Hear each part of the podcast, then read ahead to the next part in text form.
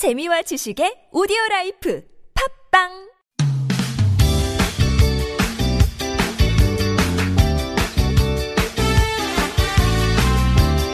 인터넷을 떠다니는 수많은 정보들 속에서 세상 돌아가는 이야기를 살펴봅니다. 전민기의 SNS 세상. 비커뮤니케이션 전민기 팀장님 나오셨어요. 어서 오세요. 네, 반갑습니다. 전민기입니다. 예. 오늘 그 주제를 보고 네. 저는 조금 어, 갸우뚱? 갸우뚱했어요. 그래요? 예. 상관없으신가? 이런 걸 해본 적이 별로 없어가지고. 아직 중년이 안 드셔서 그래요. 오늘 주제가 이제 중년 여성이 아이돌, 특히 남자 아이돌한테 지금 빠진 분들이 많으세요. 저도 네. 이제 SNS로 이제 어, 친구를 맺은 음, 제 주변에 이제 여성들이 30대 후반에서 40대가 많거든요. 그렇죠. 근데 언제부턴가 방탄소년단의 그 사진이나 음. 동영상들 올리고 있고 그 콘서트를 갔다 오면은 엄청 자랑하듯이 올려놓는단 말이에요. 음. 어, 우리 방탄소년단 이렇게 이야기를 하면서 음. 그래서 오늘은 아이돌에 빠진 중년이라는 주제로 좀 이야기를 나눠볼까 합니다. 오, 3, 40대 여성분들이 제 네. 주변에도 사실 많기는 해요. 예, 근데 예. 이게 참 어떻게 이렇게 됐을까 싶긴 한데요. 요즘에는 뭐 이게 아예 전문적으로 간다면서요. 네. 그쵸. 그냥 뭐 취미라기보다 전문적으로 뭐 책도 나오고 어, 활동도 하고. 덕밍 아웃이라고요. 그러니까 네. 커밍 아웃처럼 어, 누군가에게 빠져 있는 나는 덕후다라는 거를 음. 가감 없이 모두에게 드러냅니다. 예전에는 사실 어, 예를 들어서 SNS에서 시어머니가 볼까봐라든지 음. 어, 남편한테 혼날까봐 약간 눈치 보여가지고 음. 그냥 쉬쉬 이렇게 혼자 마음속으로 좋아했다면 이제 대놓고 드러내서 좋아해요. 그러니까 SNS에 육아나 여행에 관련된 것만 올리던 엄마들이 이제는 방탄소년단, 워너원, 뭐 세븐틴, 기타 등등 저도 다 모릅니다 이제 아이돌들 다 올리고 나는 강다니엘, 뭐 박지훈, 세븐틴 하면서 그 동안의 이 덕질을 고백하는 댓글들이 굉장히 많이 달립니다. 그래서 대부분 30대 후반에서 40대 중반, 뭐 50대 분들도 계세요. 음. 근데 예전에 왜 우리 음, 배용준 씨가 일본에서 활동할 때 아, 일본의 어머님들 막 네. 5, 60대 분들이 열광하는 모습 윤사마 윤사마 예. 하면서 예. 그리고 한국에 막 찾아오고 선물 주고 하는 거 보면서 아, 이해를 좀 못했단 말이에요. 음. 아, 뭐지? 음. 어, 남편들이 괜찮나? 그돈 아깝지 않나? 음. 근데 이제는 우리의 어머님들이 이런 활동을 시작했다라는 거고요. 최근에 이제 유행하는 게 이 나이의 덕질이라는 덕질이라니라는 음. 그런 제목의 책인데 어 40대 워킹맘인 원유라는 필명으로 그 원어원의 강다니엘 입덕기를 온라인상에 연재를 했는데 이게 굉장히 큰 파장을 일으키다 보니까 음. 이렇게 책도 나왔고 이걸 보고서 꼭 내 얘기 같다. 이 나이에 이러는 게 부끄러웠는데 이렇게 내 마음을 대신 써줘서 고맙다라든지 10대 때도 안 하던 걸 이제야 하고 있다. 30대, 40대 여성들의 뜨거운 댓글들로 아주 가득합니다. 음. 한번 나중에 찾아서 한번 보세요. 아니 근데 도대체 왜 중년 여성들이 이렇게 남성 아이돌들에게 사로잡히는 걸까요? 그 중년을 매우 중요하게 다룬 정신 분석가가 있어요. 융이라는 사람인데 융. 예. 40대 전후가 되면은 그동안 살아왔던 역할들에서 좀 벗어나서 보다 진정한 나 자신을 찾는 여정이 시작된다고 이렇게 쓰고 있어요. 그러니까 이 시기에 종종 겪는 여러 가지 어떤 문제들 있잖아요. 우울감이나 불안감, 공허감 이런 것들이 다 여성분들이 진짜 나를 찾으라라는 그런 메시지라고 해요. 아. 그러니까 중년이 되기 전까지는 대부분의 사람들이 사회적으로 주어진 어떤 역할을 음. 이게 나야라고 음. 스스로 여기며 착각하며 살아오다가 그리고 최근에는 이제 여성들에게 역할이 너무나 많이 부여가 된단 말이에요. 전통적인 어머니의 역할, 아내의 역할, 며느리로서의 역할, 거기다가 우리나라 같은 경우는 이제 맞벌이 하면 경제적 능력까지 요구를 하다 보니까 집에서는 엄마, 아내, 며느리, 또 사회에선 직장인으로서 이렇게 역할을 수행하며 사는 많은 여성들이 이런 역할들이 이제 좀 지쳤어요. 음. 그리고 아이들도 40대 되니까 어느 정도 커서 학교에 보내놓고 그러고 나서야 이제 진정한 자기로 살아갈 시간이 생겨나는 거잖아요. 그래서 내가 좋아하는 것들을 찾다 보니까 아이돌. 음. 지금 30대 후반에서 40대면 제 또래인데 20년 전으로 거슬러 올라가잖아요. 중고등학교 때 서태지와 아이들이 있었고 듀스가 있었고 H.O.T가 있었고 잭스키스가 있었단 말이에요. 음. 이때 한참 아이돌들에게 열광했던 그 마음이 있단 말이에요. 음. 예, 이런 게 다시금 이제 표출이 되는 거예요. 저는 그 학창 시절에도 그렇게 음. 뭐 아이돌들을 열광적으로 좋아하지 않았었거든요. 네. 관심사가 좀 다른 데 있었어요. 음, 그래서 약간 갸우뚱했던 건데 지금 그 이유들에 대해서 중년의 여성들이 왜 그렇게 아이돌들에게 빠지게 되는지 이유를 음. 설명해 주시니까 저도 모르게 고개를 막 그렇죠. 100번 흔들게 되네요. 끄덕끄덕하게 돼요. 김혜지 아나운서가 조금 어려서 그런데 음. 5년 후에 네. 그때 누가 될진 모르겠지만 네. 아이돌에게 입덕합니다. 네. 한번 기대해 보겠습니다. 과연 제가 입덕할 그 아이돌이 누굴지 네. 기대가 됩니다. 뭐 배울 수도 있어요. 정혜인 씨가 될 수도 있고. 예. 그런데 왜 하필 남성 네. 아이돌일까요? 이게 약간 두 가지 측면이 있더라고요. 그러니까 예전에 그 순수했던 내가 학창 시절에 좋아했던 연예인을 바라보던 그 시점이 하나 있어요. 그래서 음. 그 아이돌 중에 정말 내가 이상형으로 꼽던지 아니면 아 정말 저 친구는 내가 좋아하는 남성 스타일이다 음. 보면서 흐뭇해하는 경우.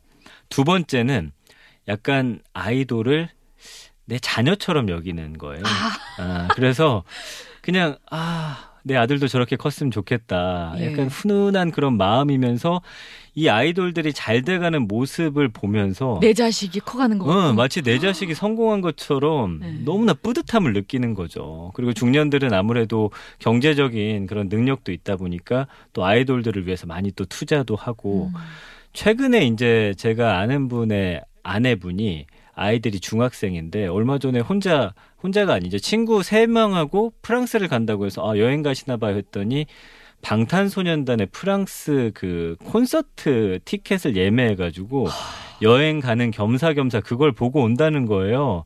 그러면서 그분이 했던 말이 아 진짜 제정신이 아닌 것 같다라고 이야기를 했지만 본인이 예. 아니 그 남편분이, 아, 남편분이? 어, 아내를 보면서 근데 뭐 그렇게 좋다고 하니까 그냥 보내준다는 거죠. 그동안 어 우리 가정을 위해서 내 아이를 위해서 또 내 아내로서 살아온 음. 그 아내의 그동안의 그 업적을 인정을 해주는 거예요. 그래서 이렇게 오롯이 자신만의 즐거움을 모르던 여성들에게 이렇게 아이돌에 대한 덕질이 즐거움과 또 어떤 몰입할 수 있는 대상을 주는 거죠. 음. 그러니까 이런 건 내가 진정 나답다고 느끼게 해주는 아주 중요한 심리적인 음, 그런 원동력이 되는 거예요. 아 근데 확실히 경제적인 능력이 생기고 나니까 그 예전에 학창 시절에 덕질을 할 때와는 네. 사뭇 다른 스케일이네요. 프랑스까지. 그렇죠. 그리고 환경도 많이 바뀌었어요. 그러니까 예전에는 아이돌을 좋아하려면 따라다녀야 되잖아요. 예, 그리고 음. TV에 나오는 모습만 볼 수 있어서 굉장히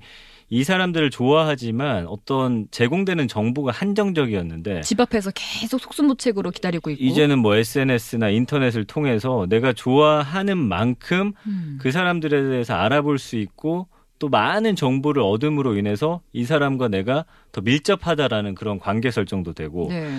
그 다음에 요즘에는 인터넷 통해서 이렇게 어, 팬들하고 소통하는 그런 아이돌들이 많다 보니까 그런 소통을 하면서 끈끈하게 이제 연결고리가 생기는 음. 거예요. 네. 아까 그런 얘기 해주셨잖아요. 네.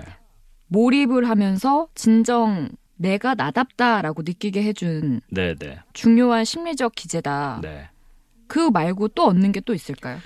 그러니까 이 중년 여성들 같은 경우는 본인의 역할에 갇혀 사느라고 좀 한 어둠 속으로 밀어냈던 열정이라든지 음. 그다음에 개인만의 공간이라는 그런 것이 굉장히 부족해요. 물리적인 공간일 수도 있고 심리적인 공간일 수도 있는데 그래도 남편들은 밖에서 일하다가 가정이라는 공간에 들어갔을 때 이곳은 나의 공간이다. 또 내 방이라든지 서재를 통해서 나만의 공간을 좀 음, 느낀단 말이에요. 근데 아내들에게 있어서 집은 뭐냐면 주부님이든 아니면 일하는 여성이든 일단은 또 다른 일터란 말이에요. 어, 퇴근 후 또 다른 출근. 그렇죠. 예. 아이들 챙겨야죠. 그 다음에 남편 챙겨야죠. 청소해야죠. 빨래해야죠. 물론 요즘엔 가사 분담을 많이 하긴 하지만 음.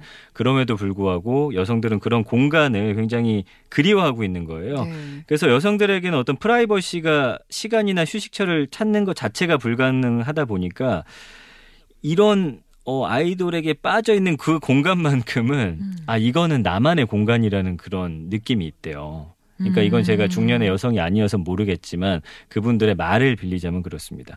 그래서 식구들이 다 잠든 사이에 침대를 빠져나와가지고 혼자 맥주 한 캔 들고서 텔레비전이나 컴퓨터 앞에 앉아서 그들의 매력에 이제 빠져드는 그 시간만큼은 이건 내 거예요. 예, 저 아이돌과 나는 하나가 되는 것이고 그래서 이 덕질이라는 게 여성들에게 오롯이 한 개인으로 존재할 수 있는 기회를 또 제공한다라는 거죠. 야 들으면 들을수록 네. 5년 뒤에 어, 예약이네요, 제가. 예약 빨리 하세요. 예, 지금 왜냐면- 미리 빠져드셔도 될 것 같아요. 아니 저도 네. 사실 제 공간이 없다라는 생각 때문에 음, 지금 그 집에 계신 분과는 비밀리에 음. 저만의 공간을 만들려고 계획 중이거든요. 어디 집 안에다가요? 예. 아 비밀로 어떻게 어디다가 화장실 창고? 아, 일단 집에 좀 이렇게 가구 배치를 바꿔야겠어. 그래서 네. 이날 가구 배치를 좀 새로이 할 거야라고 말했는데 이제 어떻게 네. 할 거라고는 말 안 했죠. 아. 네, 이제 한 방을 다 제 걸로 그냥 아, 독점하려고 그 계획 중입니다. 필요해요 여성분들도. 예. 예. 근데 남편에게는 그런 공간을 줄 수 없어서 안타까울 마음뿐이고요.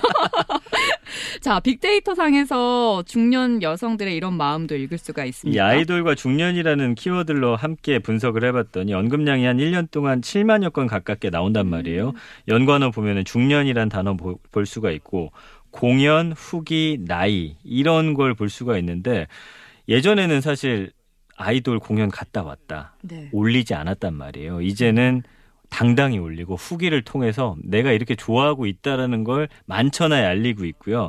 그다음에 일본이라는 단어 볼 수 있는데 여기서 아까 말씀드렸던 이 일본 중년 여성들이 예전에 그랬고 지금도 음. 그러고 있고 그런 모습들을 또 보면서 아 예전엔 일본도 이렇게 했었지. 약간 위안도 갖는 모습이 있고요. 음. 그 다음에 뭐 그룹이나 뭐 아이돌 이름 같은 것들 팬덤 어 이런 것들을 통해서 어 본인들의 마음도 보여주고 있고 감성어 긍부정 비율 보니까 재밌더라고요. 그러니까 22.5 대 22.5로 아주 팽팽합니다. 그리고 나머지는 중립적인 의견이에요. 어 당신이 뭐 아이돌 좋아하든 말든 사회적으로 이제는 크게 상관하지 않고 비난하지도 않고 그렇다고 이렇게 등을 떠밀면서 한번 해봐라고 하지도 않는 약간은 그런 중립적인 자세를 취하는 거거든요. 그래서 긍정 감성을 보면은 아 너무 좋다 신난다 훈훈하다 입가에 웃음이 띄어진다 아 굉장히 또 열정이 생긴다. 이런 단어들 볼 수가 있고 부정 감성어는 관심 없다. 야 이 참 한심하다. 이런 단어들도 음. 간혹 있긴 합니다. 예. 그렇군요. 그 아까 잠깐 얘기를 해주셨지만 학창 시절에 해봤던 일이기 때문에 맞아요 지금도 할 수 있다라고 네. 얘기를 했지만 또 다른 이유들도 분명히 있을 것 같아요. 그러니까 예전에 그 H.O.T. 잭스키스 뭐 서태지와 아이들 열광했던 분들은 그때 해봤던 그 기억이 있기 때문에 새로운 방법이 굉장히 잘 적응을 하는데 새롭게 뛰어드는 분들이 있거든요. 음. 근데 이런 분들은 주변에서 그런 또 여성분들을 보면서 아, 괜찮은데? 어, 새로운 세상이 또 뛰어들게 되는 거예요. 그러면서 점차 늘어나고 있고 진짜 아까 말씀드린 대로 그런 콘서트를 가는 계가 있어요. 동네 아줌마들끼리. 어. 예, 그러니까 혼자 가긴 좀 민망한 분들은 그렇게 갑니다. 아 근데 예전에는 왜 네. 그러니까 예전에 우리 어머님들은 이런 네. 정보를 접할 기회가 별로 없잖아요. 많이 없었죠. 예. 근데 지금은 인터넷, SNS 맞아요. 막 이런 걸 통해서 네. 발빠르게 소식을 접할 수 있고 참여하기도 쉬우니까 더 그러시지 않을까. 그렇습니다. 근데 참 재밌는 거는 이분들이 이걸 당당히 하면서도 본인의 어떤 성 역할, 네. 그러니까 어떻게 보면 사회적인 편견, 여성에 대한 편견을 본인들도 스스로 갖고 있다 보니까 음. 약간 불편해하는 부분들도 있어요. 그러니까 남편과의 갈등을 피하기 위해서 이런 것들을 좀 쉬쉬한다거나 아, 아니면 다른 식구들에게 충실하지 못할까봐 좀 전전긍긍하는 모습들도 댓글을 통해서 보여집니다.